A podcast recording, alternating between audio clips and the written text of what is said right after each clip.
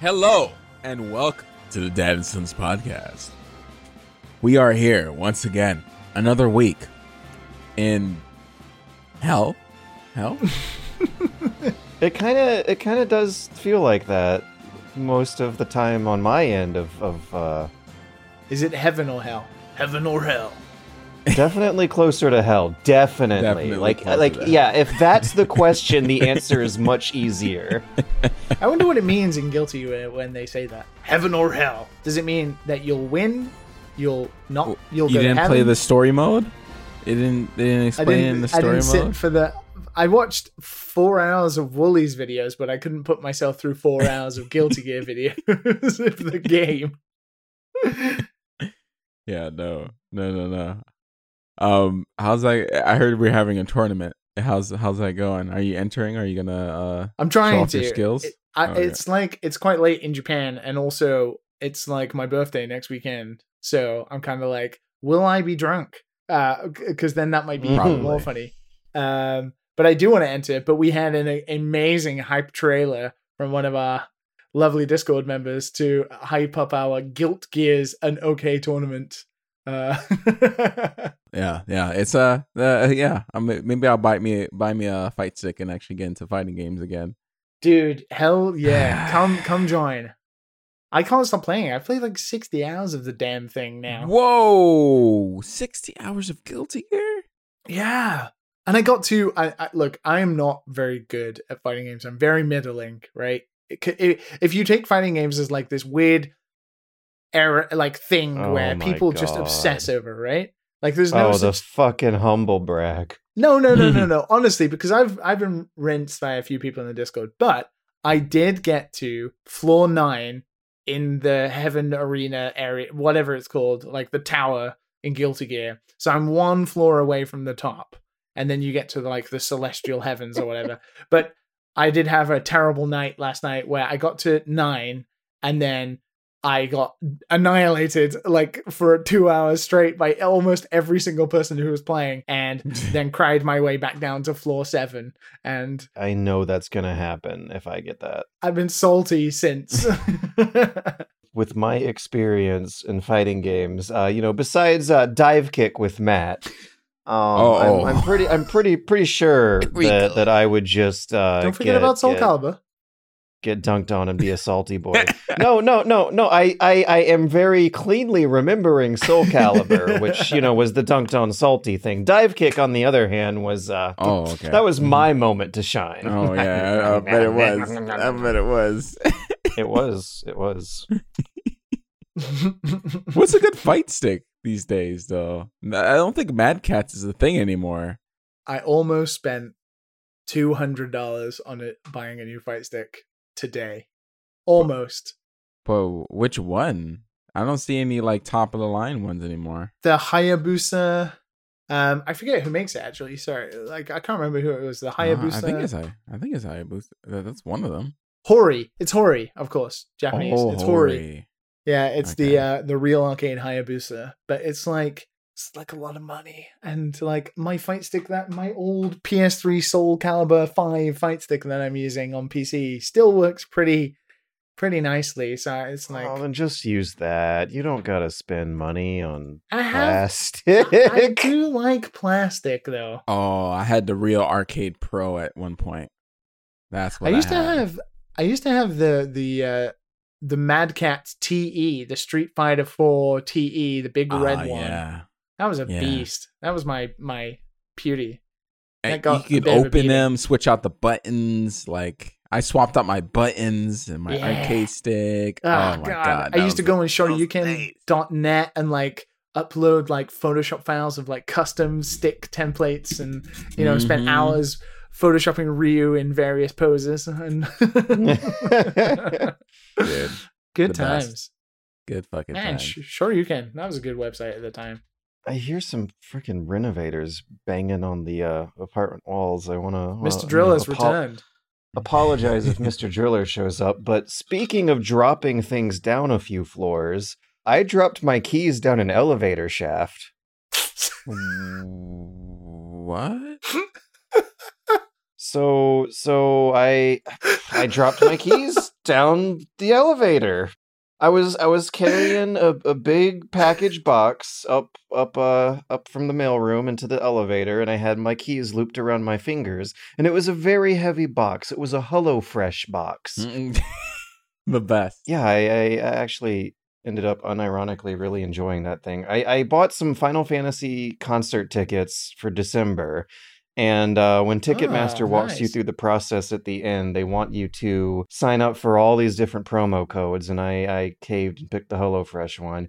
And that ended up inadvertently causing me to drop my keys down the elevator shaft. And I don't exactly know how the process is going to work. I don't know what you do when you drop your keys down the elevator shaft, but I'm really, really worried that they're going to have to like call the elevator company over and get a crew to show up and stop the elevator and like pull it up while I'm fishing around underneath it with a coat hanger or something. Wait, I wait, don't know. Wait, I'm thinking of this like, eh, How did you get like in it's your gone. It's gone. yeah, isn't yeah. it? Like, how did you get in your apartment? I have spare keys for most of the things on that keychain, but there are a few that that I, I will need back. And- Ah, like well, what? depending on how is things your go. bike locked forever?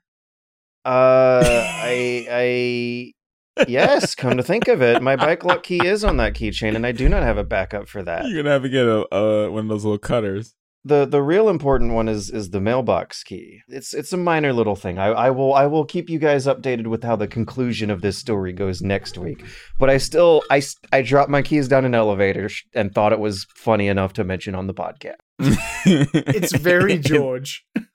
I got to go down to the the manager's office of the building and tell them about it. I just want to make sure that I look clean and presentable, you know?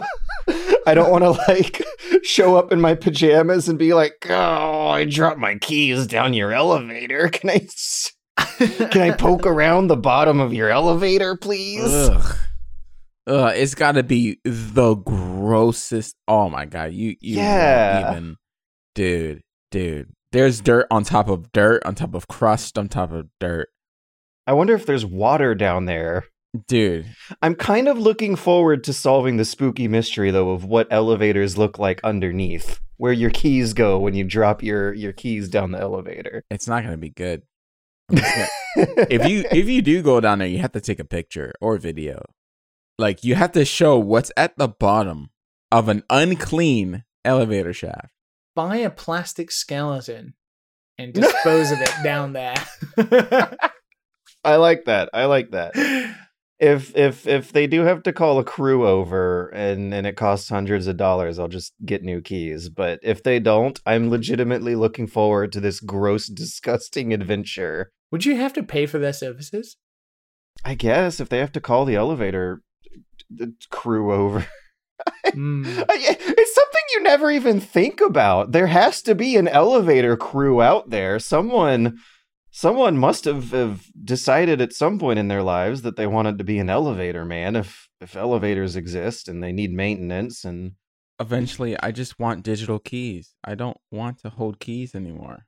In Japan, I've lived in two apartments where it's like a key card to open your door. I've lived in two apartments where I had a key card, and honestly, when I moved into my new place, my current place, I actually was kind of frustrated by having physical keys and not a key card that I could just put in my wallet. Like, it was way better. It's like a hotel key kind of thing.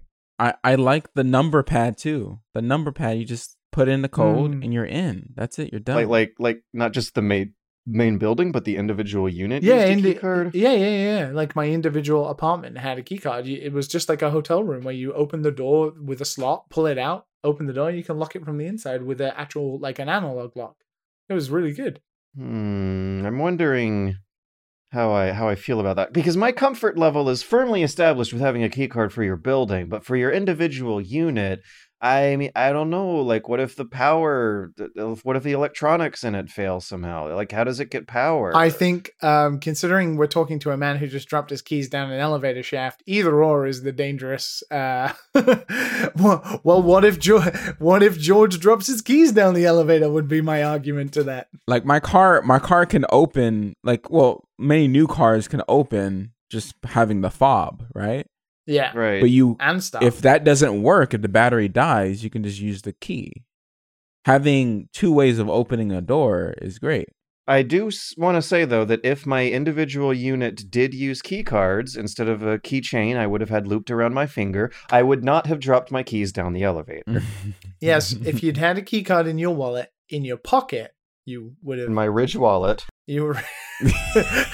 oh God, those guys. I wouldn't trust my key card inside of a Ridge wallet. I'm pretty sure, actually, the time we were pimping those chaps, I was living in the apartment that had a key card, so I must have put my key card in a Ridge wallet at some point.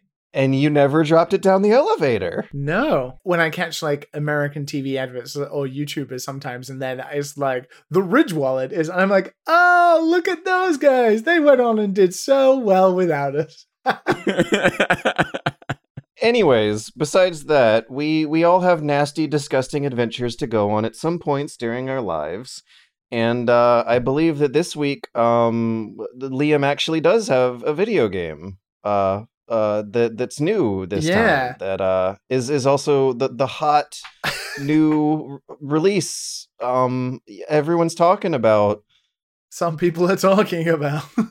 Don't know if they're saying good things, but people are definitely talking about this game. of course, being the master of golf that I've been bestowed upon by God. Master of golf. You're the um, golf man. I took it upon Golf myself to purchase the new Mario Golf.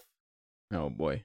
The reviews came out and they were very uh, surprising at how just very middling it seems this game came off. And I was like, huh, I wonder. Um, you know, I played the 3DS one, Toadstool, not Toadstool Tour, that's the GameCube one. Um, I forget what the the 3DS one was, and it is like a good golf game, but it's just an average video game, right? And uh, this applies very true to Mario Golf Super Rush, or whatever it's called, the new one, Yeah, Super Rush. Super Rush.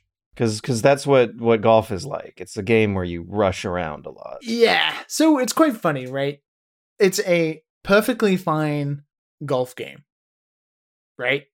Like the mechanics and the playing the golf is totally fine because they've been doing it in this series for a long time now. Everything it's still very similar to what it used to be like, but it is all of the things they've tried to change in this game that make it far worse, including what is their new uh, mode, which is speed golf. Right? What is speed golf? So Speed Golf is this new multiplayer game, and you can play it against NPCs um, at the same time. But the idea is that you battle four other people, but it being Nintendo, you can only battle one other real person and then two NPCs instead Wait, of what? four people, which is really frustrating. So the idea is that you hit your golf ball and then you have to run to where it lands. no golf cart. No golf cart. But you have like a dash and you have like a special dash, and both of them use stamina, and then there's like there's like right, items on the right. course, right? That so- sounds cute. Sounds cute. Okay. Yeah. Now I wonder if you can figure fun. out the flaw here. So the idea is that it's some sort of Mario Kart style like engagement when you are all running to your balls, right? So each character has like a super move and like they have a super dash and you can knock other players out of the way and your super shot can like you can land it on other people's balls and stuff like that. Trying to th- feel like what is wrong with this? What could potentially be wrong with this? Can can they screw with you while you're staying still trying to? set No, up your no, they next cannot. No, they cannot. They can't do that. Once you get to your Um, ball, you're kind of locked into the shot and no one can fuck with you. Oh, they can hit you while you run. No, the ball goes through people. It would be more fun if they could. No, no. When they rush to the to, to the ball, you can actually hit people. Oh, you can their hit way- people out of the way. Yeah, that's the idea. The idea is it's kind of like Mario Kart, right? You're knocking people out the way to get to your ball faster. You got to manage your stamina and stuff like that. So that's the fun part. Okay. Now, the painful revelation is that how big are golf courses? Mm, They they famously do take a lot of land. Right, they do, right? Quite wide, right? It's it's it's actually a, a big issue in a lot of cities. How much space is for the golf course? So imagine a Mario Kart track, right? That's a mile wide and no one can hit each other with shells because no one is really close to each other. That's Mario Golf Super Rush. You just never engage with other people because like if you watch every advert, like I I implore you to watch the adverts. You will almost always see in the adverts when it advertises speed golf all of the players running in like a line. Right? So it looks like they're engaging and close with each other. But in the reality of playing the game, everybody hits shots in different positions and the golf course is so wide, like each hole is so wide that nobody ever can engage with each other and you run out of stamina before you can hit anybody. No one is ever in front of you. Everyone's kind of running to the side of you and you can't do anything. So all that denigrates it down to is that you're just running to your ball. And guess what the worst part of playing golf is? the walking between your ball. Why the fuck would you in a video game want to walk between your golf ball, right? It's Yeah. it was a fun pitch. It sounds like it could have been cute and fun, and they turned it boring. It is a terrible execution, right? No, it's it just doesn't work. It really doesn't work. And then you have battle golf, which is like a hybrid of like the battle mode in Mario Kart and speed golf, and you have to run to the different things. But you can, it's like capture the flag, and there's like nine holes, and you can the first person to score three holes before the other players can wins. Um, also doesn't work very well because nobody hits. Everyone just goes for different holes to other players. In execution, it's really kind of just rubbish. It's just kind of very middling. Speed golf is honestly So like weird. in the adventure mode, so they have an adventure mode, which is really boring. They use speed golf a lot because, of course, it's the new thing for the game. But you just don't want to play it. And then you don't want to play the adventure mode. And the adventure mode is a lot of talking for no reason. And you go back to your house and you have to sleep and then you have to run all the way back to where you just were. And it's it's all kind of weird, dumb decisions that honestly, on top of like there's a lot of like polish issues. Like it's very un Nintendo in its presentation. If you like look at the game, it's kind of rough. Like the textures are very flat. Yeah. Um, the grass is not very good. If you look at the animations, like, oh my god, they've done a bad service to Donkey Kong. He doesn't even have any fur. He has like painted on textures. Like, if you compare it to like the Smash Brothers versions of these characters, it's really not that great. Um, there's a lot of like weird polish things with animation, like frames where characters disappear off the screen a frame before it transitions, and it's like a blank screen with no character on it sometimes. There's a lot of weird things going on. And then just to top it off, you have this mode called XC Golf, which is cross country golf. And it is just awful. And the the idea with that is you don't play normal golf. Like the golf course is all broken up because it's been damaged by a storm. So they just make up holes and they just place a flag somewhere on the golf course and you just have to try and get to that flag within like 20 strokes. But the golf courses are not made to be like hit across, and they're these like giant rocky cliffs.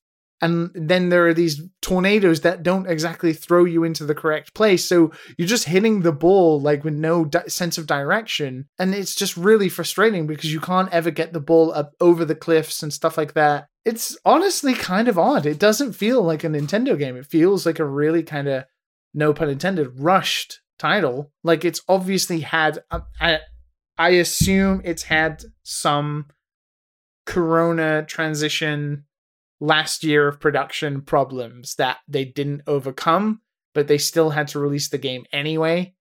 And they wouldn't. This wouldn't have happened if you know things were going. Imagine because it's made by Camelot, so they're they're a third party to Nintendo. You know, they're one of their, I guess, second parties actually. Imagine having to deal with your Nintendo overlords, but at the same time transitioning all of your staff to work from home, especially if you're a large team, and then trying to finish a game in the year that we've just had. I can definitely see how this game got to this point. But stuff like speed golf and cross country golf, which I imagine were ideas from the beginning, I'm honestly amazed that Nintendo thought they were fun because they are not. It's not good. I've been watching it and you're talking. And it's uh, yeah, there's a lot of running, a lot of running, a lot of hitting people while they run, and I'm just like, that's not. It's That's just a not lot of running. game. Uh, yeah, and Yeah. that's not fun. And what's even less fun is it has stamina bars, and when you run out of stamina, you're just like basically like hopping tinily along, and all you just want to get to your ball. It's really frustrating. It's like they like, hey, the unfun part of golf, we'll just add that in. Like the normal golfing stuff is fine, like actually hitting shots and playing a normal game of golf, like the stroke multiplayer, totally fine. But we already have games like that. We have the PGA games and the golf, uh, the what is it, the golf club. Like those games already exist. So the the Mario ness of this game is what brings it down, right? Like the idea of like Im- implementing all of these new rules and stuff Yeah. Well, Damn. evidently it's selling okay. It's number one on the UK sales chart. That doesn't week. surprise me. I mean, it's still a, Mario sports game, right? Yeah, yeah, and those always sell at least okay. But you think it's a Nintendo game that's got like a 70 on Metacritic, which is It's pretty currently it's pretty sitting at a 74. So, oh, okay. so you so it's you, gone you up a little don't bit. con- or do consider what, what, what how do how do you how do you value a 74? I think if a Nintendo 74 is pretty low. Like uh, let's be honest, I think I don't think Nintendo get the bump, but the polish Nintendo usually provides in their games always scores them a little higher. I think I think a 6.5 is fair for this to be honest, and that is like wow. me being Wow. harsh on Wow. a Nintendo game. Yeah, a 6.5 in, in in video game scale is like Don't play it. Basically. Well, seven seven is average, but you got to think seven for Nintendo. That's that's a bad score, right? That's a bad score. They also have like this almost like Metal Gear Solid style binocular mode where you can scan the environment like you're using high tech stuff to be able to see the heights and like the uh the the elevation of like greens and stuff it's totally pointless. Like you don't need it. It's so weird because you can have an overview and it tells you all of the information.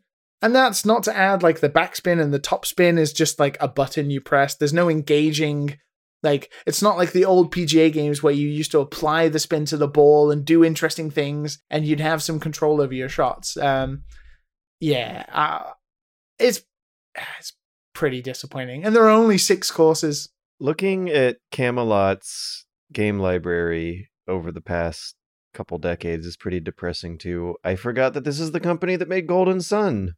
yeah yeah and well Damn. people forget that Camelot was were a Sega studio. They they made you know Shining Force and stuff. Shining first. Force. Mm.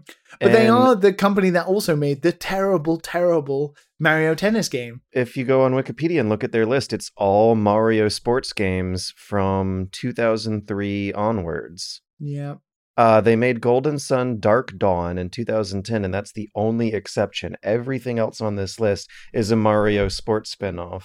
yeah. What was it? Um, was oh yeah, Mario Tennis Ultra Smash. The Wii U Mario Tennis was so bad, but Mario Tennis Aces that was okay. But Ultra Smash was like this is the Mario Golf equivalent of Ultra Smash. It is not very good. Or it's I, it's hard to say it's not very good. It's just not very good for Nintendo. Let's put it that way. And it's a shame. It looked good. People were excited. But yeah, it's rough. And the talk that I've heard was that, oh, the multiplayer modes are better than the single player modes, but yeah. I like don't know. It sounds like the multiplayer modes are just slightly more okay than the single player I think if you had like a gentleman's agreement with all of your friends that yeah. you have to stay on the fairway. sets. Yeah, yeah, like you would all stay on the fairway and you didn't run off into the sides and just avoid everything. Yeah, I think that would be fun. I remember. I oh, sorry. No, I actually do want to. I completely forgot about this. But the best way to improve this game, and I, I kid you not, and actually this was fun. I totally forgot about this because I was frustrated. But so the game has motion control. Oh, good. Everyone's favorite. I mean this with the greatest of compliments. It gives me Wii Sports for the first time golf nostalgia. Mm. Do you remember getting the Wii and playing Yeah. Wii Sports for the first time? Right? The Wiimote didn't exactly work, but the phenomenon of like playing it, you know, with motion control felt like you were playing golf a little It's bit. It's all been downhill ever since. I think one of the most underrated things about the Switch is people don't realize just how accurate the little Joy-Cons are, right? So- come to think of it, Metroid Prime on the Switch was better than the GameCube version Yeah, because of those motion It- controls. yeah, they really are really good, right? Um, so the best way to improve this game, uh, if you have it and you have friends, is to get drunk with said friends and play motion control 18 holes of golf and have a friend pretend to be a sportscaster and like spend the evening being like, and now Liam stepping up to the tee, he lines up his shot and he hits it, and then uh, use the motion controls and have a good time because that's the only way you can improve this game to be more fun. It does give Wii Sports nostalgia. I, I, I enjoyed that.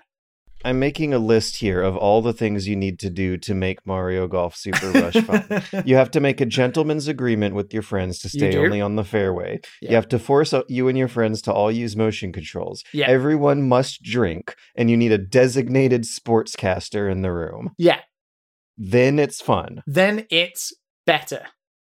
Just better. Just better. It can be fun, but the motion controls Oh, then you know no, after man. like after like a couple of holes, the motion controls wear out. They're welcome, just like most motion controls do. And yeah. Shit. There you go. Uh, a- another pseudo mediocre, potentially fun Mario sports spinoff is smashing the sales charts and Yeah. mediocrity hovering in the averages of Metacritics. Very different to the gushing of Guilty Gear last week. Yeah, yeah. I, I can't say I'm surprised, but at the same time, there's still been some good games this year that, that have tickled us. What you been doing, Matt? Did you finish Ender Lilies? Did you finish it? You didn't play any new Metroidvanias. I did not finish Ender Lilies. I finished Outriders. You I finished the started some Outriders. Remnant. Yeah, Jeez. Damn. I started playing a little bit of Rev- uh, Remnant from the Ashes. That's a that's a that's a weird game right there.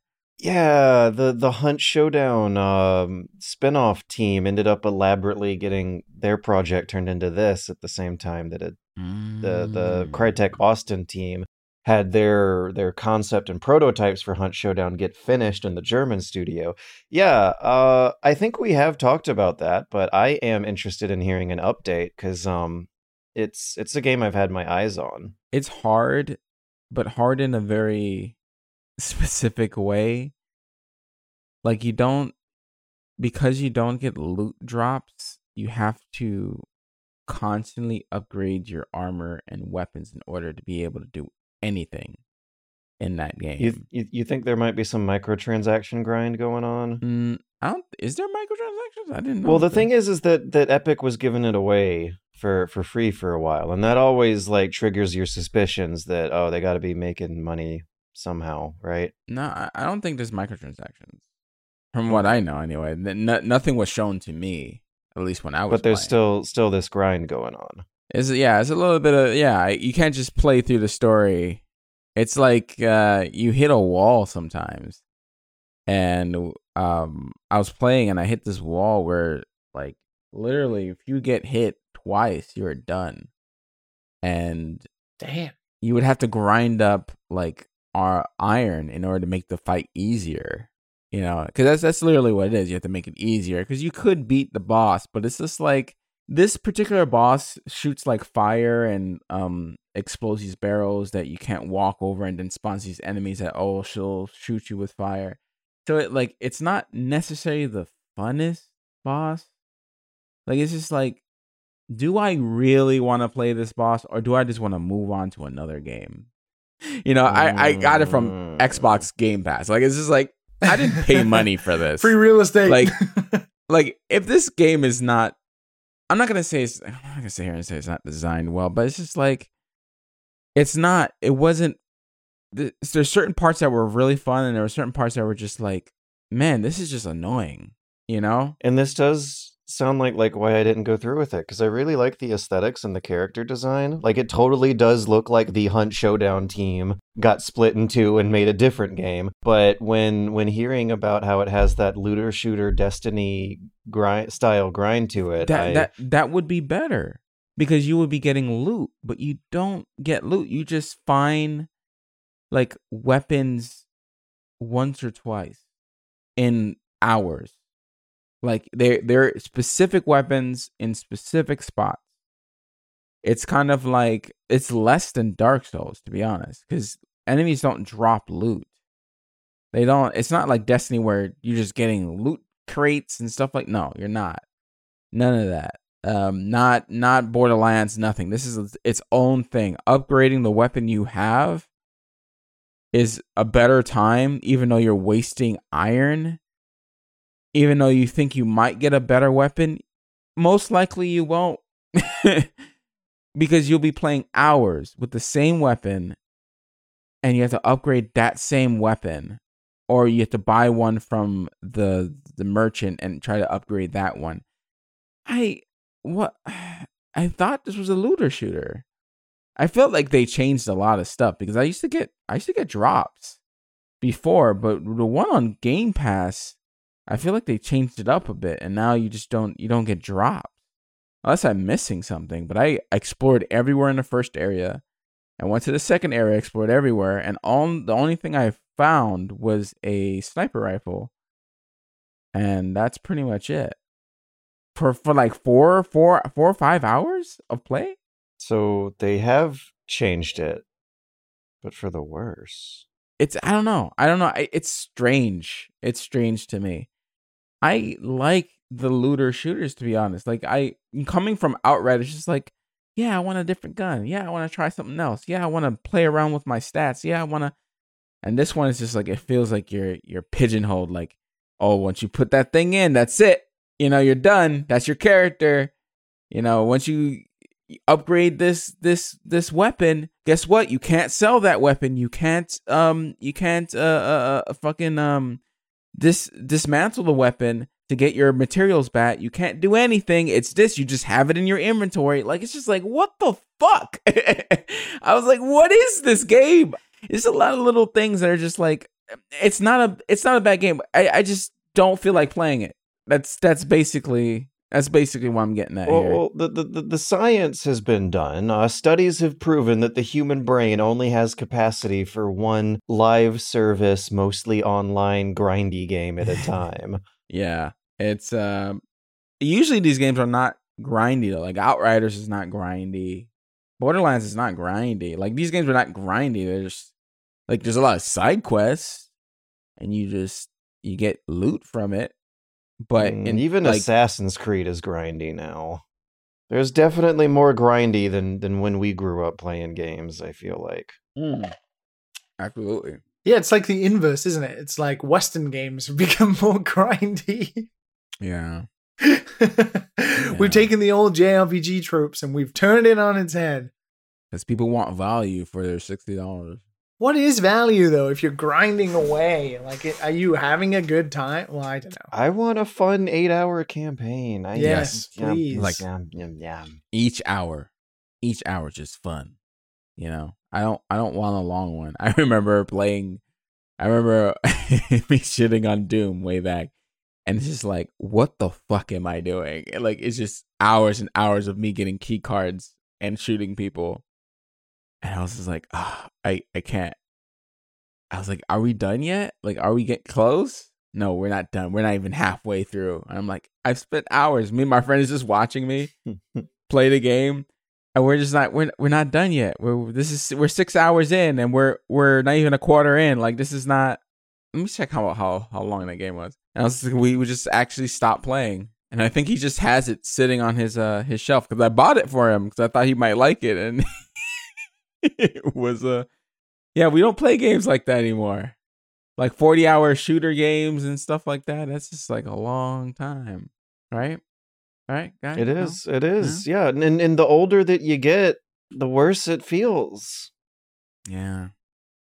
How long? Um, on on top of having adult responsibilities, like the entire decades of playing through games like that really does wear down on you. It feels like you're you're doing the same thing you've been doing your whole damn life. Sometimes when you're sitting in a quiet room by yourself, feeling miserable, chipping away at some video game that's having you repetitively go through the same combat motions to kill the two billionth bad guy that uh that that video video game combat just feels so much more repetitive and grating than than it used to at any other part in my life and i'm wondering if it's just because i've played too many by this by this age Wait, wait, wait. When did Doom come out? 2016. there was doom 2016 and then doom eternal was like a few months ago if not about almost a, that was year longer ago than So, go. yeah. Yeah, it is. It's 12 hours long. So, man, we, maybe we played like four hours and we're like, man, this feels like eternity.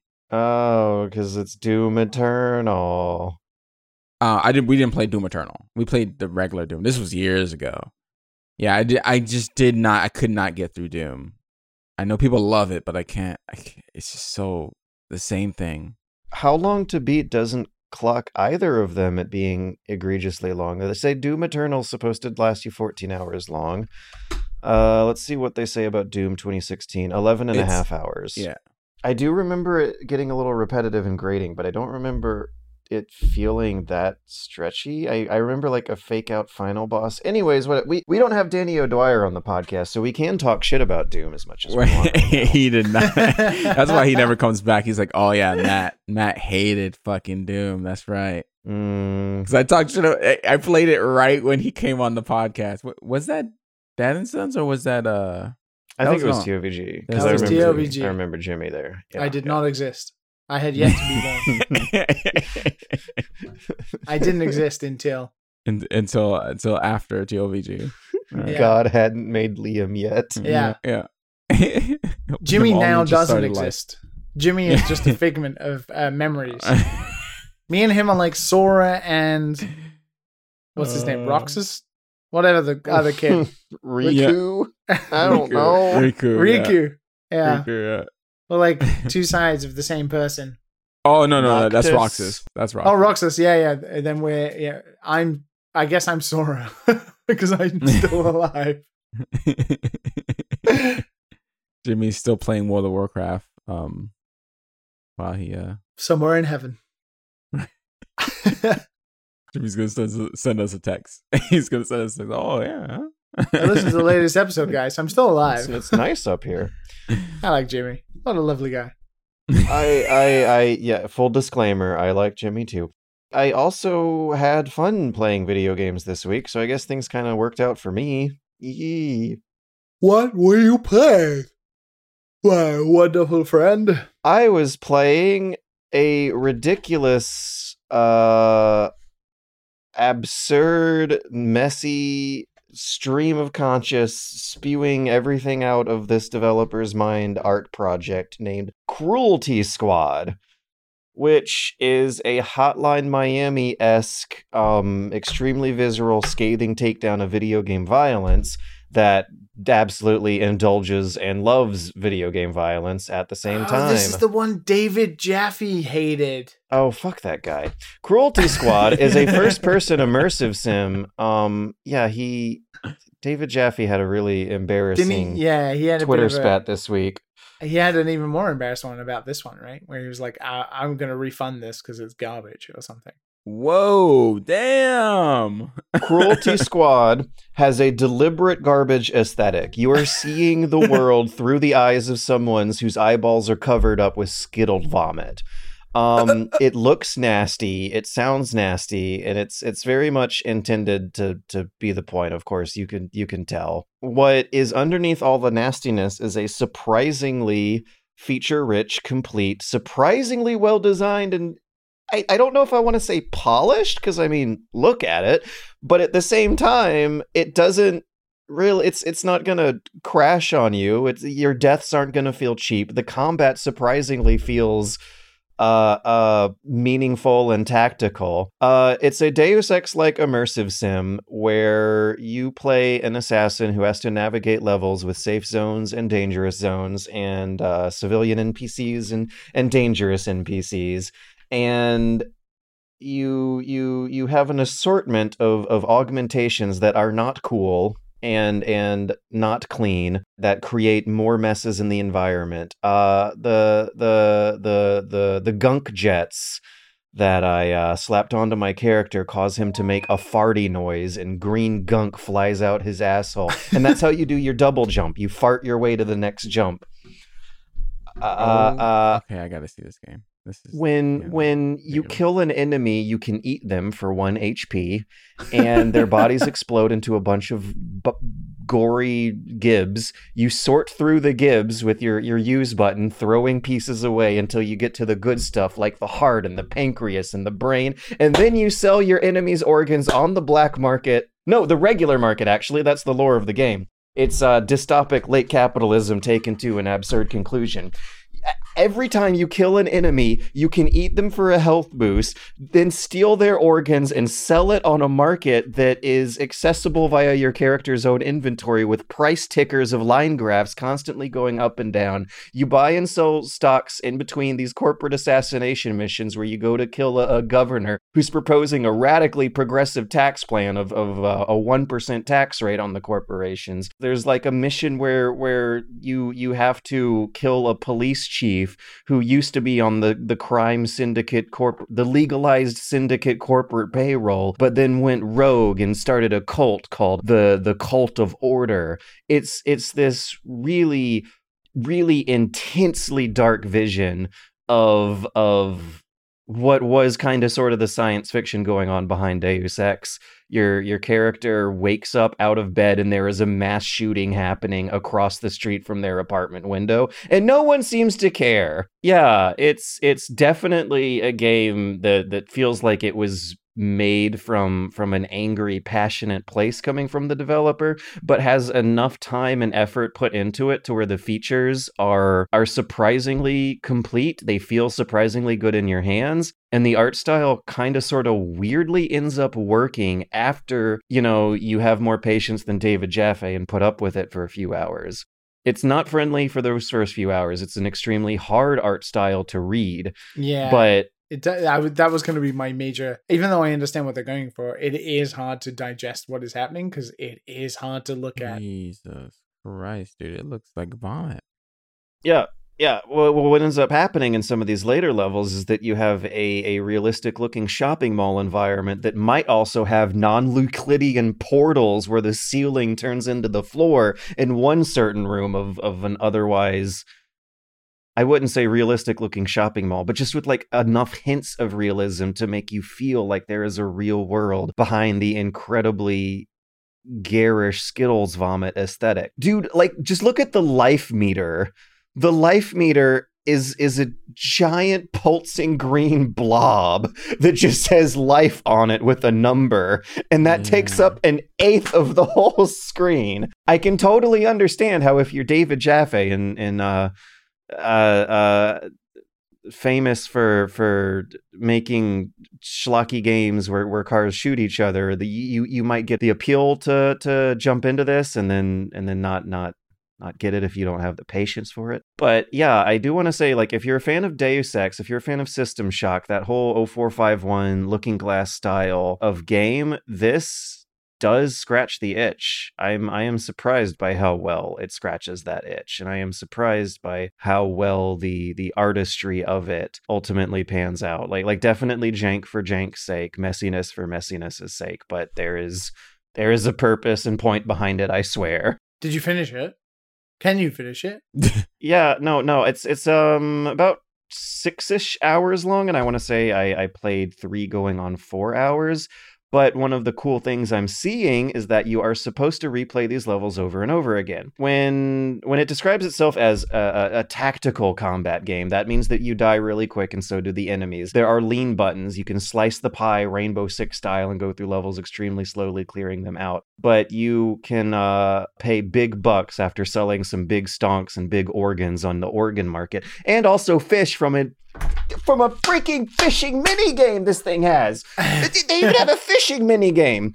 You you you you raise up money by selling stocks and organs and fish and end up buying some extremely overpowering late game upgrades that I feel like they're going to want you to go through these early levels again because the levels are also extremely dense with uh, alternate routes and and honeycomb tunnels they they make you die really fast from that quick uh, time to kill tactical combat and then make you restart really fast. So you kind of sort of naturally go through a different route every time you die and retry.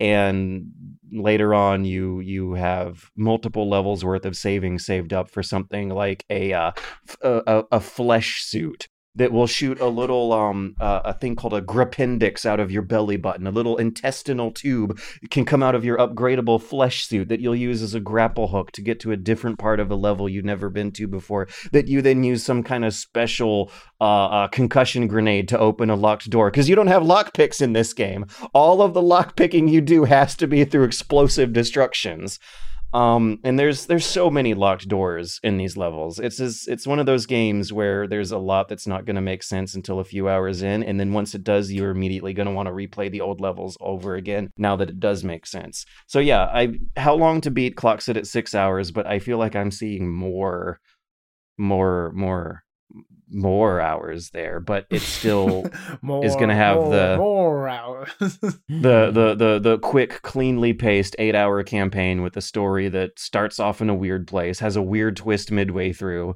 uh, constantly shocks you with how weird and depressing and dark its dystopia is. It's a good time. I I really was surprised by Cruelty Squad. I I mean, it does kind of look like George Bait, to be fair, but it's it is panning out for me quite quite well. so you would argue against David Jaffe and his a terrible opinion.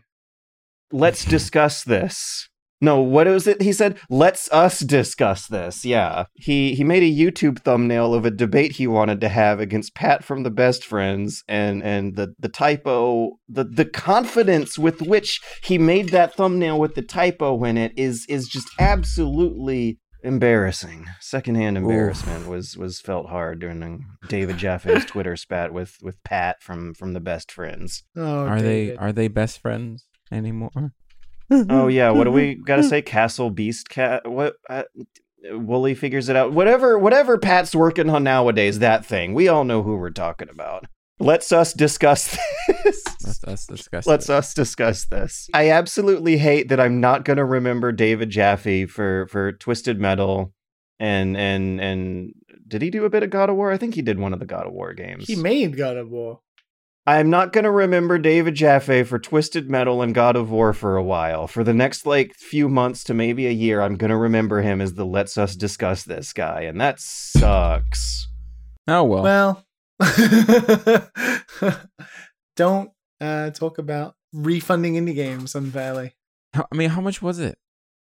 Like 15 bucks. Well, it's also going through the Steam sale right now. So, oh, it was uh 17.99. The default price is 20 bucks. It's on sale now for 18 bucks. How long and- is it? Oh man, seventeen bucks for on sale for vomit. your first playthrough would would be around six ish hours, but I am seeing a Okay. shitload So of potential for for replay value there. Hmm. I, I, man, my eyes could not take it. It, it. It's interesting to hear you talk about it, but my, my, uh, my eyes could not take it. Yeah, it's it's real harsh. It reminds me a lot of the mods I was making for The Sims as a child. Um, and maybe some nostalgia from those days is coming through to make it a bit more tolerable. Because in screenshots, the game looks uglier than I remember it. Maybe in motion, I think that's the problem, right? Like it's a lot to digest uh, when you're looking at a static image of it, but uh, when it's in motion, maybe your focus is changed from just looking. Yeah, Um, your eyes do not focus on this ugly border around the whole screen. This this 90s style re- reminder of what game you're playing. I am definitely seeing a lot more of that in in the screenshots and footage after the fact than I remember seeing with my eyeballs when I was focused on landing these these tricky headshots they want you to do. does sound fun though. Yeah, it is fun. Oh my god, there's Quake style movement. I almost forgot you can bunny hop. Like you were bunny hopping your way through these levels and uh exploiting jumping tricks. One of the Therein lies the crux as to why George likes it. one one of the upgrades is a uh, uh, explosive proof flesh suit. The description says completely negates explosive damage, allows for advanced explosive tactics, which is basically telling you that you can rocket jump in this game.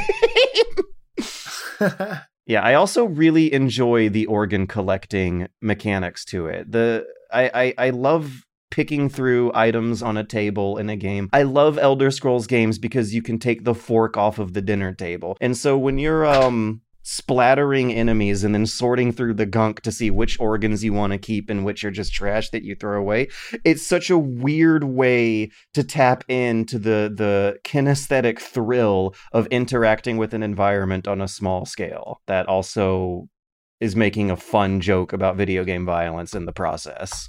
Hell yeah, Yeah. Cruelty Oh, yeah. Squad. Cruelty Squad. I don't think I'm gonna play it. I don't know if I can deal Yeah. with that Yeah. harsh No. visuals. I don't know if if Liam would like it, but I do think Matt might get something out of it. If you're ever- Really? Yeah, if you ever Ah. if you ever see it go on sale for super cheap at some point in the future, I think that you would. All right. I mean, you you liked Deus Ex, right? I did like Deus Ex. It was it was a long one, but I liked it. Yeah. Deus I thi- Ex is yeah. the the primary inspiration. Like it feels like Deus Ex Mm. in uh in terms of how how the movement um clanks you down on the ground with every single footstep until later in the game when you get some some augmentations that give you more verticality. Uh, there's there's vent shafts everywhere. Um, I, I did mention how there's locked doors everywhere earlier, but the vent shafts being everywhere is definitely a, a Deus Ex Half Life relic. A huge amount of civilian NPCs, and that that causes a lot of um, fun, jokey video game violence, anxiety. It's uh, one of the very very few games where there will be so many civilian NPCs running around your line of sight that you may feel tempted to just shoot through them to get to the bad guys on the other side because uh, the bullets are so powerful and everyone dies so quick. And so there's uh, some some jokes where you walk around the UNATCO headquarters and talk to your fellow UNATCO agent who's like, "Oh, I, I accidentally got some civilians killed in my last mission. They still paid me, but I feel real bad." wow. yeah, yeah, it's it's that. It's that kind of humor, just like it, what you would expect a dumb teenager to be saying after after playing some some kind of horrifically violent video game that gets them to say something horrible. This game is is built to to create those kinds of sentences like uh yeah, I don't know if the in-game stock prices are actually affected by your gameplay, but I definitely saw one company's price go flatline once I ate their board of directors and sold their appendixes. Oh, that's what I keep saying. Okay. Yeah, that's weird. That's weird. It's wonderful weird, wonderfully weird. Yeah. I dig it. cool. Glad you're having fun in the hell. Heaven or hell. Choose cruelty. Squad. Definitely hell. Yeah, yeah. I mean, hell is where the guys who have fun gambling and, and having sex go, right? Cruelty Squad is definitely a hell game. Yeah, it's definitely a game you'd be playing in hell. Mm. In in heaven, they're playing Nintendo games. In hell, they're playing shit like Cruelty Squad. Yeah, in heaven they're playing Mario Golf and having a bad time Yeah. with it. They're like, "Fuck, I went to church for this." Mm. There's been some good Mario Golf games. Like I remember the original NES game that was just called Golf that had Mario in it, being pretty fun. Yeah, NES Golf, the first one. How the mighty have fallen. Well, I feel like you know the tennis game after the bad one was good. Therefore, we just have to wait for the next Mario Golf. And that one. Mario. So there's a the Mario, Mario Golf cycle. cycle, like the Sonic cycle. Shall we do some news? Because they're all fun. No, no boring stories here. Man, and, and a lot of, of, of crazy stuff happens. There's two main stories that, that I do want us to focus on, but I also want to point out that a uh, PR event happened for Sniper Ghost Warriors 2, where the developer of the game couldn't make it over to America for the PR event due to coronavirus. The PR event in question was getting journalists to do like room clearing military training. A company called the Incredible Adventures Team at a facility called the Strategic Operations Facility, where these game journalists showed up and saw like a Trump 2024 flag and had to pretend to shoot rednecks doing their their tactical larping. They they were pretending to shoot islamic terrorists wearing the the robes and the headscarves and stuff. It was a wild read. I'll i'll put a quick link to it. Not not either of the two big stories but definitely a weird reminder, I think, of how maybe video games haven't actually grown up after all these years. the developer of Sniper Ghost Warrior 2 did issue an official apology, but the fact that like stuff like this still happens really feels like a relic from 10 years ago. Uh, I did read the article. Uh, oh man, how in 2021 is this kind of shit still? Ha- also, how Right? are PR events still happening? How is that? right? That That's too. another question. I don't even know. I I the last I remember reading it was um the Metal Gear Solid 5 event when there was an infamous uh, uh grift between the the the gamers and the reviewers over whether or not this thing deserved 9 out of 10s. It wasn't a review event, it was a preview event that Mm. that happened when the game was already out too. Like they even scheduled it yeah, it's a bit weird.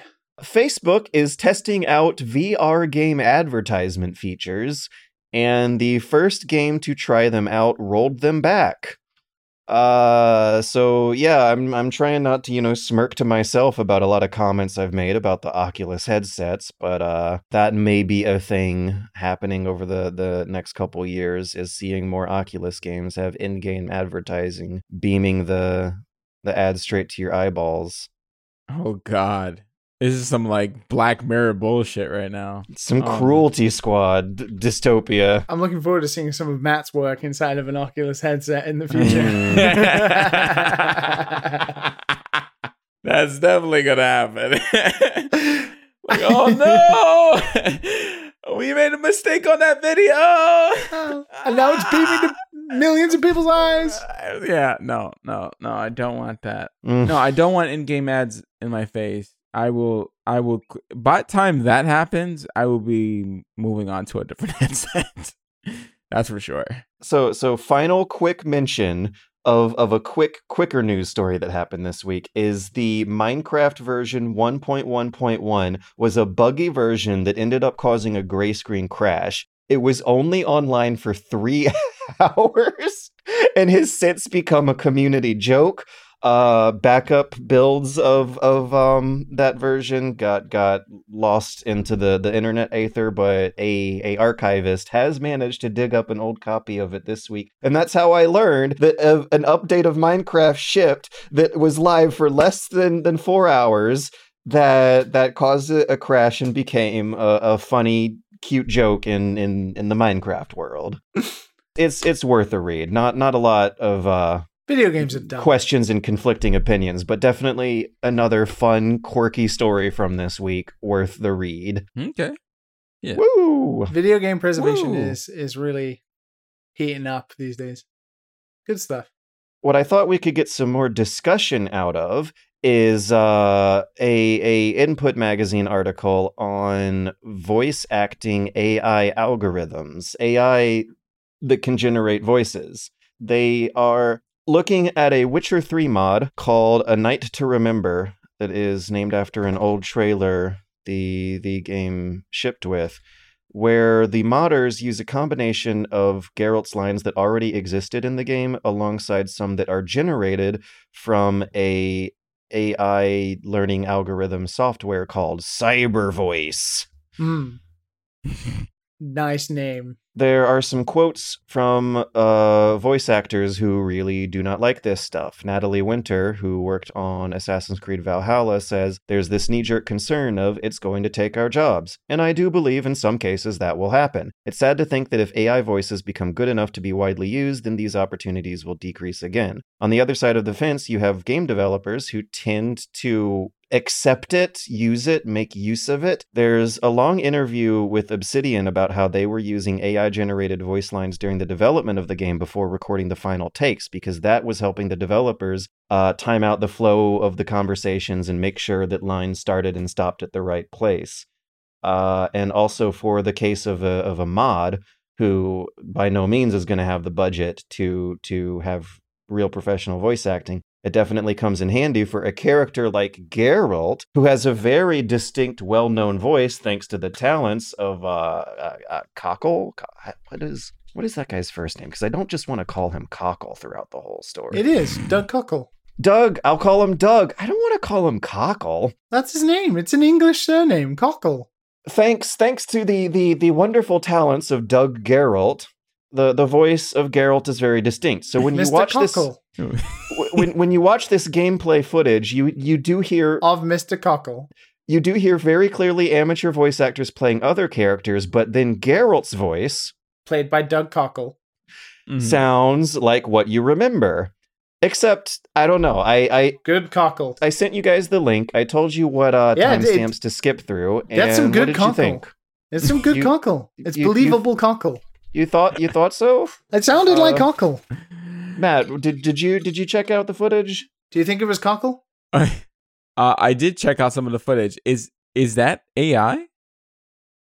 All is that the part that you sent me was AI? Uh, some of it. It's it's it's a mix and a match. They used some. I couldn't tell the difference. They were both kind of awkward I thought it was a little awkward too. because it's without the music and stuff. So And and the AI lines, I feel like you can kind of hear a little bit of an echoey effect to them that you don't get from the other lines. Oh. And the other thing is that they are short. They they're short. He's a witcher. You better pay me, or else I'll get angry. Uh, the other thing to keep in mind is that that um Doug Witcher's delivery in in the game and the library of lines they were using to train the AI off of are all hitting that very monotone, distinctive note that he would always do throughout the whole game. You know, male video game protagonists they they sound stereotypically gravelly and monotone, and his definitely falls into that camp. So Cockle. gotta wonder how how it must feel which i feel like a lot of us are going to feel this feel later on but how it must feel to know a robot can do what you were doing with your creative human brain and your human voice by uh, the the sheer volume of, of repetitions that you can feed a a self-learning algorithm into to synthesize new voice lines The reality is, we're making games that are just so big that manual nature of them, the size, the pure size of these games, like MMOs and stuff like that, is just so unwieldy that there's no way you could do two things. One, pay voice actors enough for all of those lines, especially if you have hundreds of thousands of lines of dialogue. And secondly, there's no physical way to possibly record all of those lines before you know, Mm. finishing the game. So as games get bigger, this kind of technology, I think you're going to see more and more. And I don't necessarily think it's bad to embrace it because it allows you to do something, but I do think there has to be things in place where the one thing that is kind of missing here is that even in the Witcher one, it's still based on his voice, right? So there has to be a real human who developed that character voice first before then having an AI, you know, rip it. yeah this isn't the tiktok robot this is different I- it's funny you bring this up because I've recently been getting adverts for like on YouTube of like a software that is like a voice AI, and it's like, I bet you didn't recognize that I was a voice AI. And it's like, yes, I did. You sound terrible. this is not a good representation of this. So it's still going to be pretty stiff, especially if it's, you know, generated. It's like going back to The Witcher One almost. The the voice acting.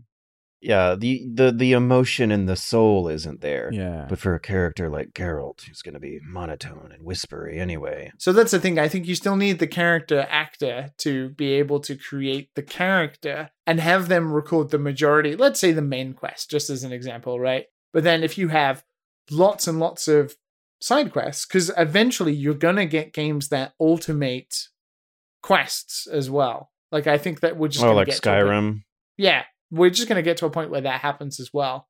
And um, then you're going to have to use automating as much as possible. Um, so, yeah. So, speaking of Skyrim and Bethesda games, one of the big rifts in hardcore RPG communities comes with how once uh, games typically got fully voice acted, you would see less dialogue options. In Morrowind, you can walk up to any NPC and get directions to the local tavern. In Oblivion and ever every one of them since, you can't do that anymore because that means a new voice line recorded by an actor that costs money. That you know, on the other flip side of that occasion is someone making their surgery money. I I don't know. I feel conflicted about this. I feel like it's good for the little developers, but bad for the little voice actors. yeah. With uh, it, it still will require a human voice to build Mm. the the database in the first place. Well, they're gonna get paid less. Yeah, they, they they have some some quotes about this. If Cockle did take issue with the audio being used, the uh, CEO of the AI companies told the reporter that in reality there's nothing they can do right now, seeing as how the audio is not his actual voice but simply similar. What the SAG AFTRA, uh, the the the Actors Union Guild want to do is make this decision ultimately be up to the voice actor, as currently video game companies do not have a right to continue using the performer's voice to create something new without their permission. So, as a free mod that is uh, being distributed as an add on for the base product itself, something like doing Doug Witcher's voice, they, they, they're probably getting away with this just because it's free. Otherwise, it's probably close enough to his voice to where he does have some sort of of uh, right over I mean, he can still help with like developing the AI, uh, you know, and stuff like that, right? So like inflection and whatnot. One, one of the scenarios the article presents is imagining companies having databases of your basic like old male, young male, old female, young female. They of do it the- with animation, so why would they not with voice eventually, right? do they do it with animation? Because that is news to me. I learned about a lot of this stuff like just now from this article. Yeah, you have animation databanks of like stuff that is referential IKs and rigged models Hmm. that just you know generate like uh old man walking right and stuff like that. Okay. uh, or like young person pose, right? And then they have AI data of like mocap and references that you can pull to then apply immediately to char- characters that are correctly rigged, and then just do it. But has that happened to voice acting yet though? Because animation No. totally is another entertainment. Yeah, but why would it not, right? The point is that like one of the things that we started with was automated testing, right? So like in games like Persona, there's a really interesting blog about automated testing in Persona because testing that game is an impossible nightmare, right? How do you go through a game that takes 100 hours, right? That's uh Oh my god. They just get AIs to do it? yeah, they get AI, AIs to walk through. They do they did it with Sea of Thieves. There was a really good GDC talk a couple of years ago about how with Sea of Thieves they did the same thing, right?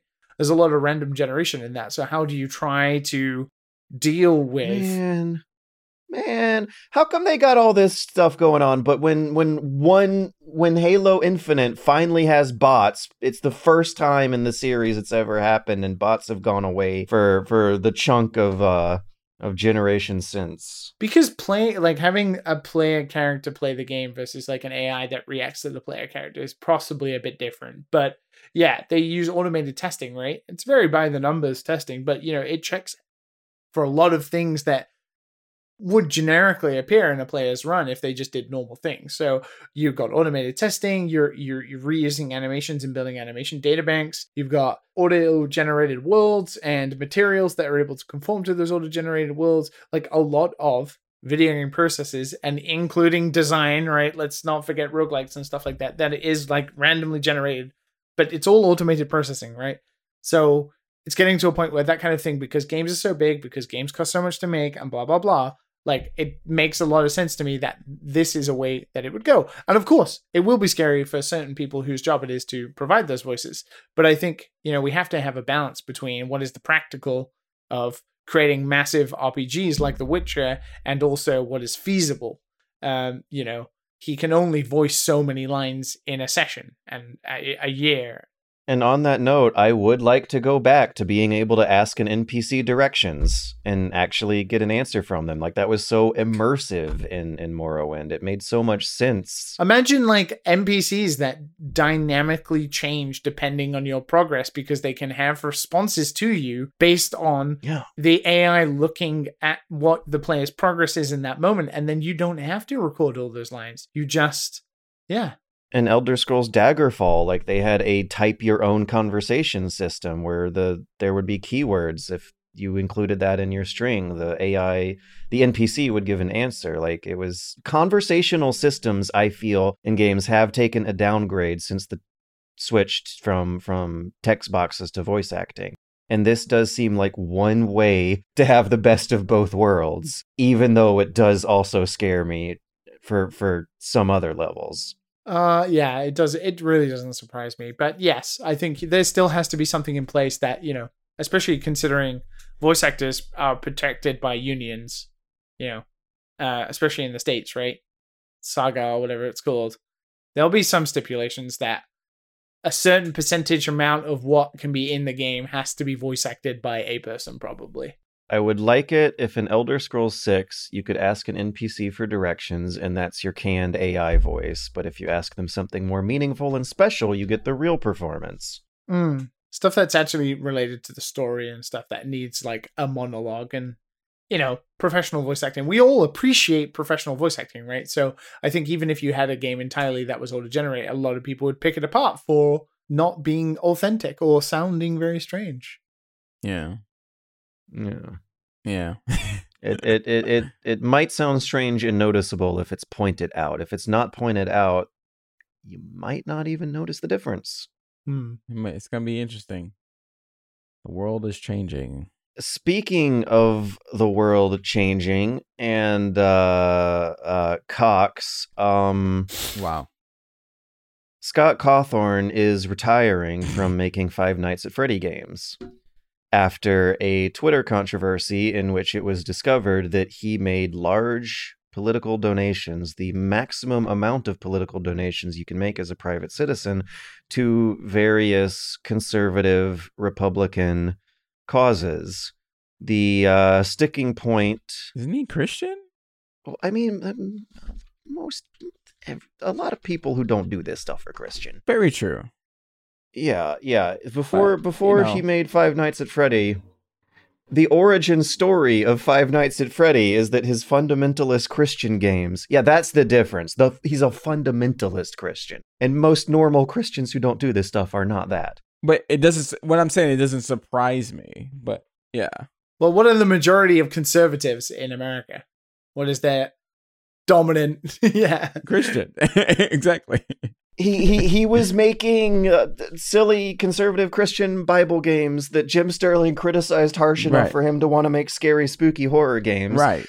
And and it ended up becoming very popular with children 10 years ago as those years Mm. have rolled on that generation has grown up into zoomers who are the queerest generation in history the sticking point here specifically has to do with uh, what these these campaign donations he is he has made will do to the LGBTQ community, of whom much of the game's fan base is is a percentage of. He sent these large donations to people like Mitch McConnell, who sponsors and votes for anti-gay marriage legislation, for rolling back hate crime protection, for rolling back employment protections for for LGBTs, for delaying anti-domestic violence legislation. He donated to Tulsi Gabbard, who has drafted anti-trans legislation, and uh, he, of course, donated to the Trump campaign. If you go onto the GLAAD website, they they list about 92 anti-gay policies that Trump enacted during his terms, including the transgender military ban, allowing federal funding to health and welfare programs to discriminate against LGBT, and uh, Betsy DeVos's education programs rescinding counseling services for trans teenagers in public schools. This caused a a culture war rift between um, fans who who were tweeting defenses of Scott under the hashtag I stand with Scott Oh, uh, hashtag God. some popular defensive Christ. opinions that that I will uh, read and then read some counter arguments include lines like but these are just political opinions I thought they wanted politics to stay out of games, these people. Why are they commenting on it now? because these aren't their politics because they don't like these politics the politics are fine so long as it's a christian fundamentalist guy changing his message and his art to make good money but so long as uh, other people are victimized by the political not just political opinions but political material support of this guy then that turns from an opinion into something infringing on someone else's rights. So under the uh auspices of thinking that a lot of the fans of this game and maybe some listeners of the podcast might be fairly young. I do not know if if uh, they know yet that 90% of the time the better funded political candidate wins the election. That is one of the unsavory truths of our systems that you definitely don't learn as a kid that you learn as an adult, but that's also why people do political donations. Political donations is a far far greater bar of material support and uh, culpability to pass than an opinion, which even then, a vote is still another layer of material support that is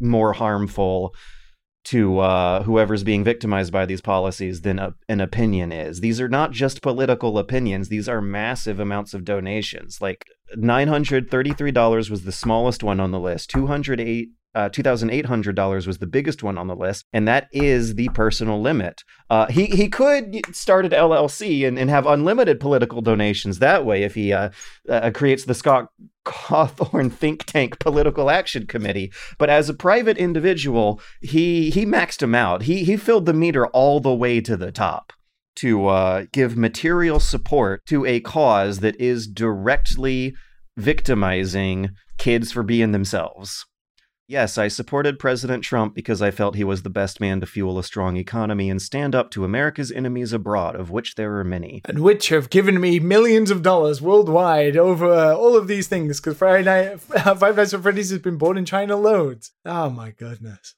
The hypocrisy sometimes is maddening. I mean, that's that's that's as a given. Yeah, I'm not gonna sit here and bash people who with this mindset, but uh, with that statement, you could kind of like stitch together. He's probably okay that they that the you know anti-gay stuff is there, but well, know. well, on the flip mm. side, he has done massive charity streams where massive amounts of money, a lot more, enough to dwarf his own political donations, have gone to causes that support LGBT kids. Okay. But if that's the case, if he really believed in it, he probably wouldn't also make the donations at the same time and materially step back you know two steps after taking one step forwards because uh the the children's hospitals he was sending money to are not they do not have the same kind of political power as the politicians and presidents and campaigns he was sending pow- uh, money to. And one of the the the biggest stickers that uh, is the stickiest part of of this debate, I feel, is uh, the the following line of defense I copy pasted from Twitter. You cannot change his mind with doxing or harassment or threats. Everyone is entitled to their own opinion. So this defensive line of reasoning comes from the fact that his full name and zip code were posted on opensecrets.org, Oh, no. which publicly lists uh, uh, political donations. And as a result, people were able to figure out his address fairly easily. What the fuck? When it comes to that one, I'm just like, you're right. Wowee. It really does suck to get doxxed. Welcome to the club. Oh, you poor baby. So, the way rich people usually avoid this problem, and what Scott Cawthorn didn't do, is um have an assistant start up a blind trust to uh, purchase his properties outside of his name by having his address get published by his political donations in a weird roundabout way has been victimized by a lot of the same problems that has victimized the more progressive causes that I personally have been dealing with for years upon years specifically starting in I wonder why it's so specific specifically late 2014 when uh, waves of swatting attempts were made after a wave of doxing and I I don't want to say attempts, a lot of people were doxxed during Gamergate. Uh, in 2015, one Canadian gamer was sentenced for that. In 2017, there was a uh, uh, gaming related doxing scandal where a false, the fake, a different address was raided. They they got the wrong. The, the SWAT team got the wrong house for the wrong call for the wrong crime that never even happened anyway, and someone fucking died a person got shot, and the gamer who did it was sentenced to a mere 15 month prison sentence, during which t- and, and then two years probation afterwards, during which time he was not allowed to play video games. Oh no. Just this past month, this stuff has not been fixed. These laws have not been fixed. It is absolutely a classist, outdated online infrastructure that favors rich people over regular people because now regular people have to deal with the burden of the lack of privacy and the dangers of stalking fans that comes from being a celebrity without having enough money to pay to to create a new LLC or a blind trust or whatever to hide your name from your property purchases because when you buy property your address goes online. When you make a political donation, your name and zip code gets online. When you register for a political party in the states where you have to do that, your name may end up online. Like it is absolutely absurd to think in 2021 after six going on seven years of doxing and swatting and so many people dying from this stuff the laws have still not changed to prevent someone like scott cawthorn being exempt from from the same sort of, of problem that a lot of Mhm. other less rich people more vulnerable people do have to deal with to greater consequence i would argue in fact on that note uh, so yeah i personally felt a little bit of a of a cause to point that out on the podcast and how how those laws really do need to change. Absolutely. Yeah. Oof. Depressing all round. So Scott Cawthorn did in his statement said my wife is 6 weeks pregnant and she spent last night in fear because of what was being said online. She's already been struggling with her pregnancy, so seeing her afraid really scared me. And then he says, all this because I exercised my right and my duty as an American citizen to vote for and support the candidates who I felt could best run the country for everyone, and that's something I won't apologize for. Quote. I think this could get some eyeballs on the problem of the doxing and the addresses. As far as who cares, it's probably the the the queer fans of this game who grew up with it in their childhood and feel betrayed by a developer who is supporting someone that. Sorry, guys, I have to get out of here. oh shit! Oh f- oh god, that's right. Oh no, we're getting too spicy. Fuck. Uh, fuck voting for Trump. I mean, you sow your own seeds in this world now. Oh, that's a good way to put it, I guess. I'm out. I'm out of it. All right. Thank you, Liam. Thank you. Yeah, sorry for the early bow, everybody. Enjoy. No worries. Uh, we'll finish up with a little, little bit more. Just, just let let Matt get his opinion out of the way, and then we'll move over to questions. Do you believe that whatever you believe in, do you believe that the developers have your have your same views? That's insane. That's insane. No, I know they're gr- yeah, especially if you find out your developer was like groping people in the office. Yeah, and and and it's there's a lot of developers on some of these games. You think all of them? No, just don't let it mess up your childhood. Yeah, if the guy's a dick, the guy's a dick. Just move on. Maybe don't play the games anymore because it's a little it's a little salty now. But like, I think the better solution is to not be a dick. Well, yeah, for sure. But the thing is, we live in a world where there will always be dicks. There never be a time ever where there won't be people being dicks. This is kind of the world we live in. To be honest, there needs to be balance. But yeah, sure. I would love to live in a perfect world with no dicks, but that's not that's no. not a reality it doesn't take a perfect world. It takes a PR agent. It takes a PR agent that you pay money for to to vet your social media posts and say, "No, Scott, don't do this. Don't even say anything at all." It takes a PR agent to set up your blind trust in your LLC so that when you donate to the political campaigns you want, you don't have your address show up on the internet. There are steps that the dicks can take to not have the problem he's he's ended up facing and he could still be a dick.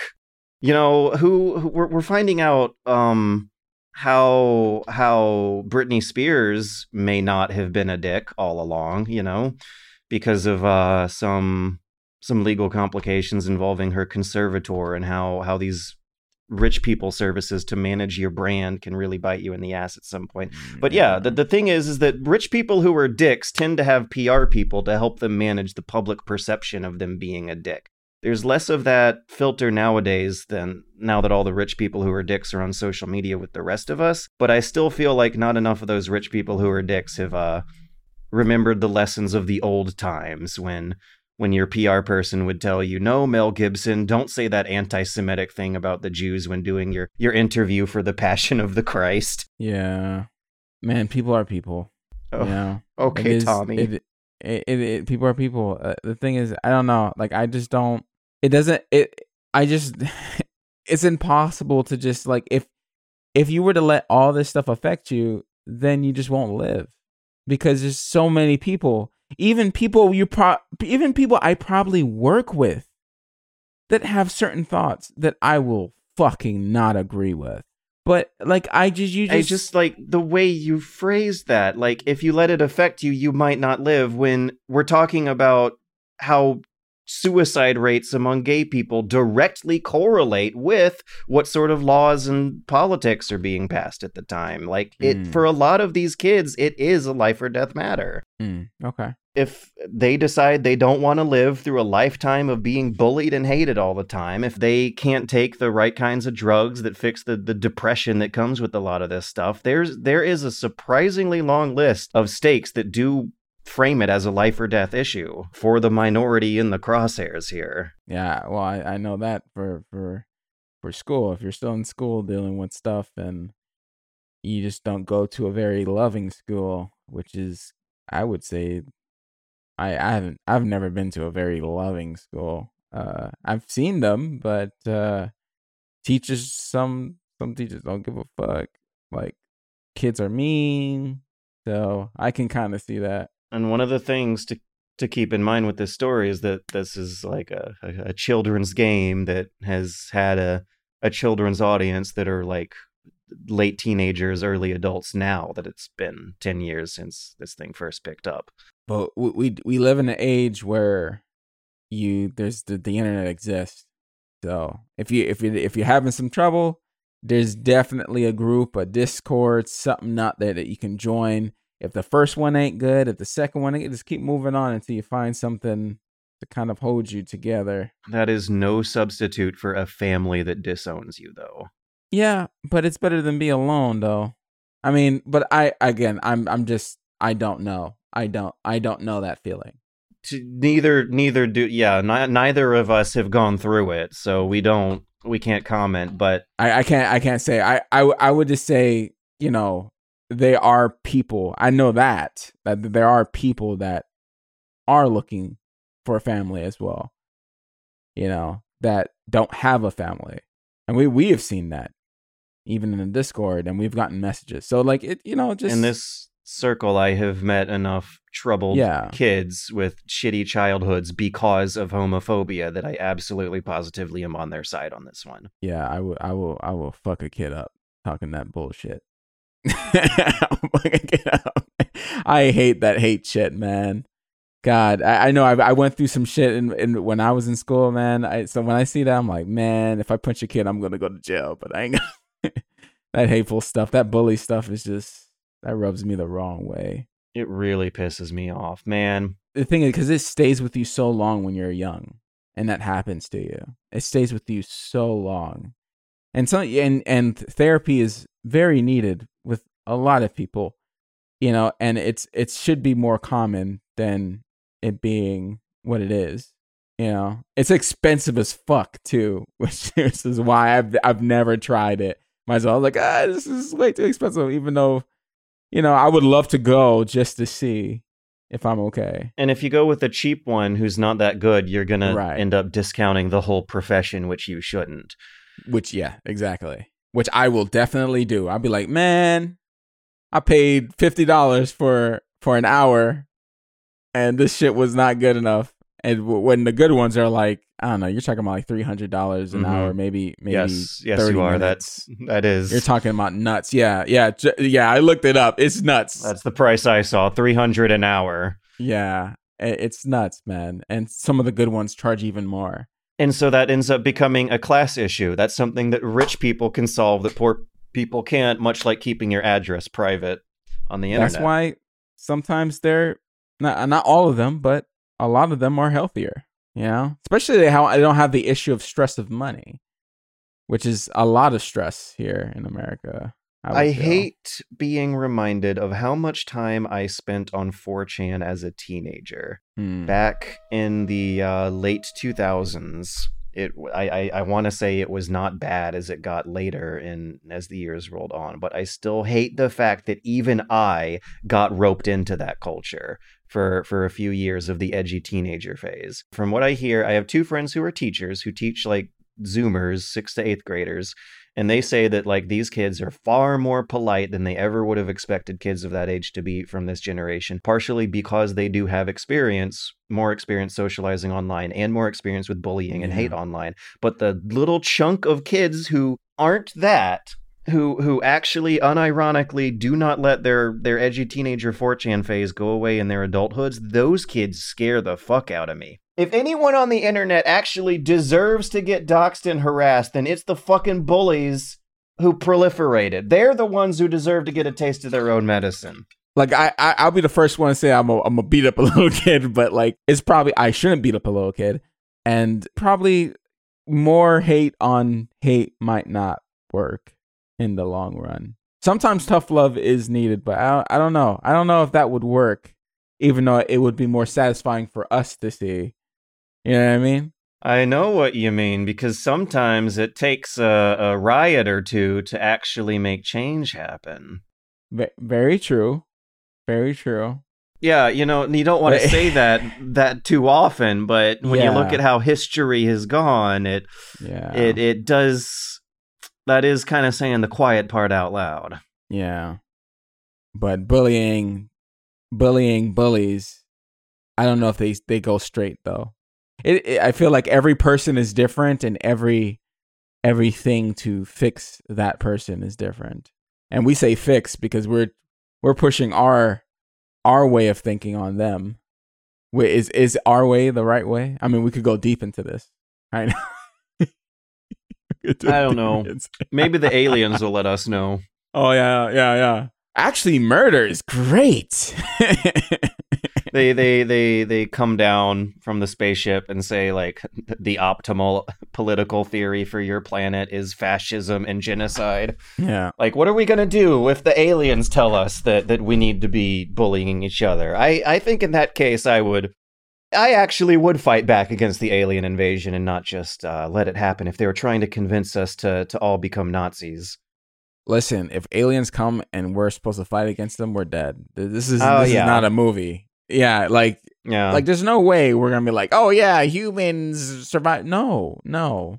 That doesn't not. scare me though, because that just strikes me as like predestination, like our natural light, our natural expiration date finally reaching the end.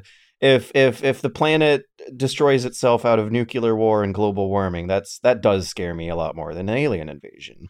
Damn, damn. I will sell my stocks, move to a nice island, and live out my last what thirty days. If you're in the Half Life Two universe, then you just got seven hours before the ocean boils. Oh God, that quick? Shit. The Half Life Two invasion is is legitimately terrifying. I'd be happy to die in that one. I don't want to be uh, uh, Doctor Breen, uh, having to be a, a puppet leader for the aliens. I don't, I don't want to be Eli Vance, like wearing messy pajamas in a bunker underground, trying to to do science. Would you rather be boiled alive though than live in the hell afterwards? That's a tough, tough one. Hmm. It's like, do I want to keep Hmm. living or die a horrible death? Like, I don't. or or be one of the combine slaves. Like like get beat up by the cops every day in your blue jumpsuit. Those slave days are over, my friend. Oh. Oh. Well, um, if if you'd like to send us listener questions, we can mail. You can mail them in to dad and sons podcast at gmail.com. Uh, alternatively, we also always post questions from our Discord Patreon listener questions channel. First up is from the inbox. Stephen H says, Lately, I've been having some thoughts about the good old days of gaming without microtransactions, and I always wrap back to the sad reality of how this genie has been let out of the bottle. Without strict regulations, microtransactions will likely be permanent in our video games. That thought can be a bit heartbreaking. But I had an idea that could either be the worst idea ever or maybe really good. What would be your thoughts on a microtransaction economy that exchanges different games' currencies based on their popularity? Example, you have five V bucks left over from a skin purchase from Fortnite, because you know the way they do the exchange rates, you always have a bit of currency left over to incentivize you to buy more. this is this is gonna happen. So let's say you can go on an exchange website and see what your leftover V bucks can get you for another game's currency, i.e., a stock exchange of sorts for microtransaction game currency. Okay, okay. Are you ready for this? Yeah. This has already been talked about. Okay. NFTs. Oh, fuck off. Oh, we're going to deal with that again? No, we're not. We're not. We're not. We're gonna talk about it in not because everyone thinks of it as oh pictures on the internet when that's not what NFTs are. But imagine crypto like these tokens, right? You can cha- Okay. exchange your V Bucks using Uniswap or whatever exchange site for another game currency crypto that you can use for that game.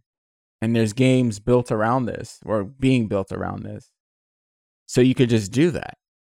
Yeah, the developers would have to build the infrastructure for it. Wouldn't it be in their hands? This is the future stuff. Yeah, this is this is in the in the future. This is what can happen. This is just what's happening now is just like the beginning of like what is possible. But yeah, wouldn't it, it it's that is amazing, wouldn't it? be, be like, okay, I used to play Fortnite and I used to be like a rock star Fortnite top top 10%, have all these skins, won these tournaments.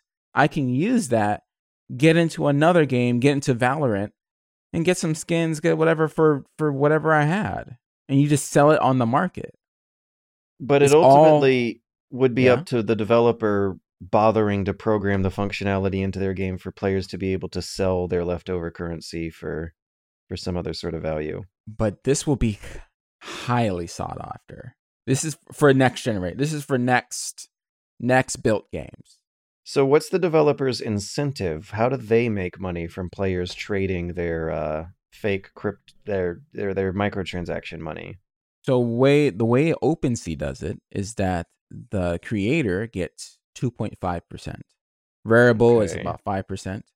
So they can change that. So whatever is paid, they get like a certain percentage by using the platform. And that's Um, where I think it would fall down because the the market leader would not want to do that. Like how Sony does not want crossplay, but all the all the consoles under them do because it's better Yeah. for them than it is for the one at the top for players to be able to swap between platforms like that and spend money on the competition instead of the king, the king of the competition. I mean, people people will be going back and forth. If it's a competitive market, they will. Otherwise, something sitting there, they can trade back and forth, and that will produce a economy between all the games where where one didn't exist at all. So, except for if there's like two huge games, for instance, there's not going to be only two huge games, but like two huge games, and there's a constant trading between it. That's just constant money being flown in.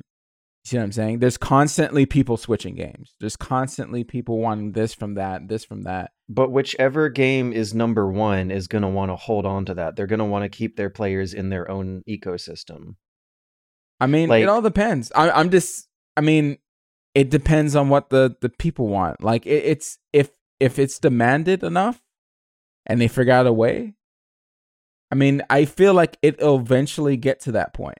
It may not. It may not. I feel like this could help out smaller companies, but you wouldn't see the bigger ones want to budge on it. Yeah.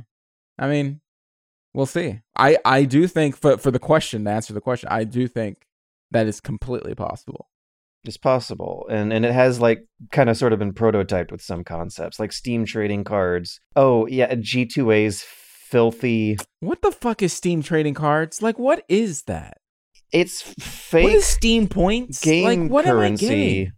You you get money in your Steam wallet. You get 10 cents or whatever off of uh, another Steam purchase by selling Steam trading cards that gamers decide the value of by the popularity of their transactions.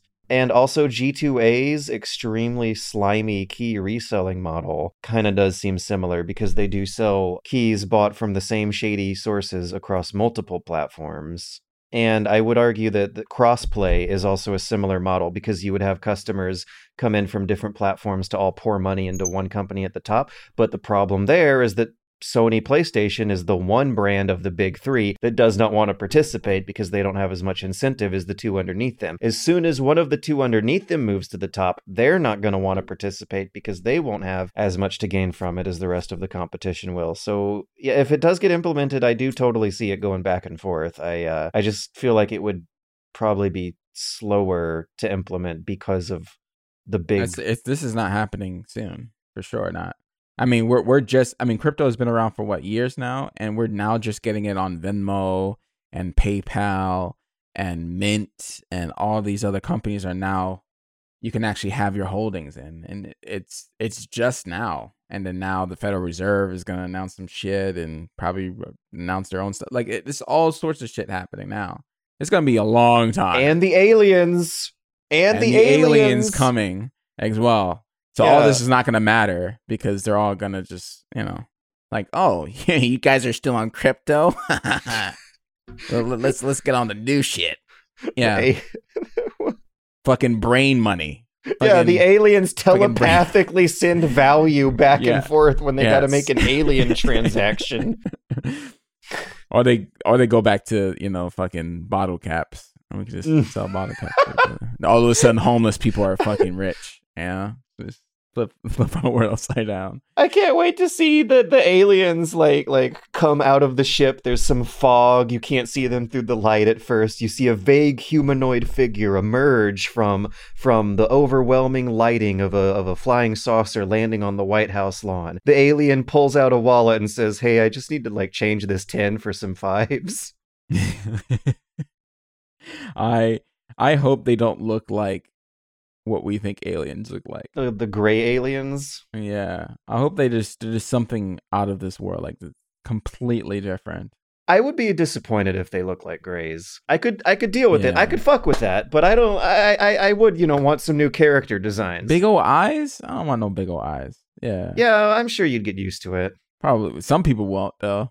Some people that generation will never get used to it. They would have to die out. Can you Yeah, imagine but- having aliens here for the rest for the rest of civilization, like from now. I'm until- ready. I am fucking ready. I am so ready. It will change the world. Yeah, it will change the world. Like they'll they'll be great. What if they came here and it'd be like, I gotta believe in something, man. okay, you guys need to stop this nuclear shit.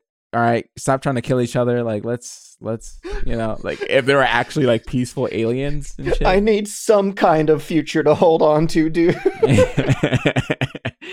but they won't be peaceful. if there's if there's no aliens, then then I I really I I I I do not like visualizing what we're in store for if there's no aliens. I, I want to go to space, but I feel like that's not unless I put my brain in inside of a jar. There's no way I'm gonna be able to go to space. Yeah, you have to be It'll be too Bezos. expensive, even when I get mm. old.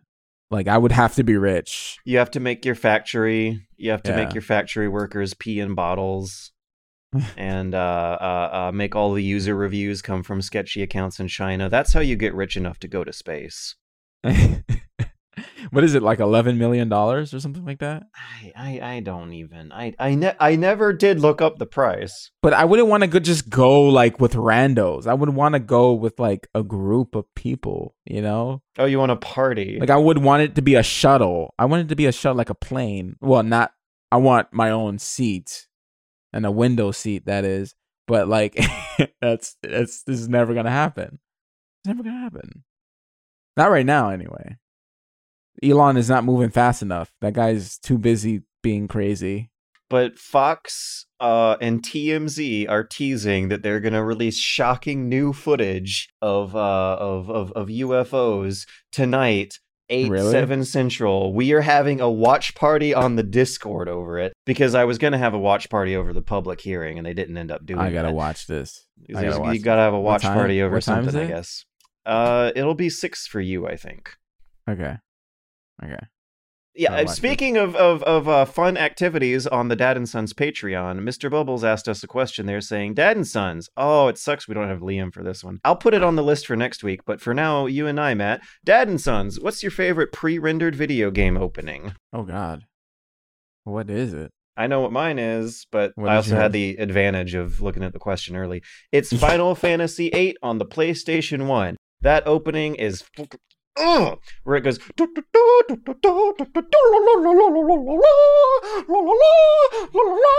and and you see this like quick cut of of angry angsty goth teenagers sword fighting and then cities exploding and then poetic words of romance floating above a beach there's a lot of conflicting images with really harsh music that shouldn't work but do work into a like beautiful short film that is not like the rest of the game at all All right.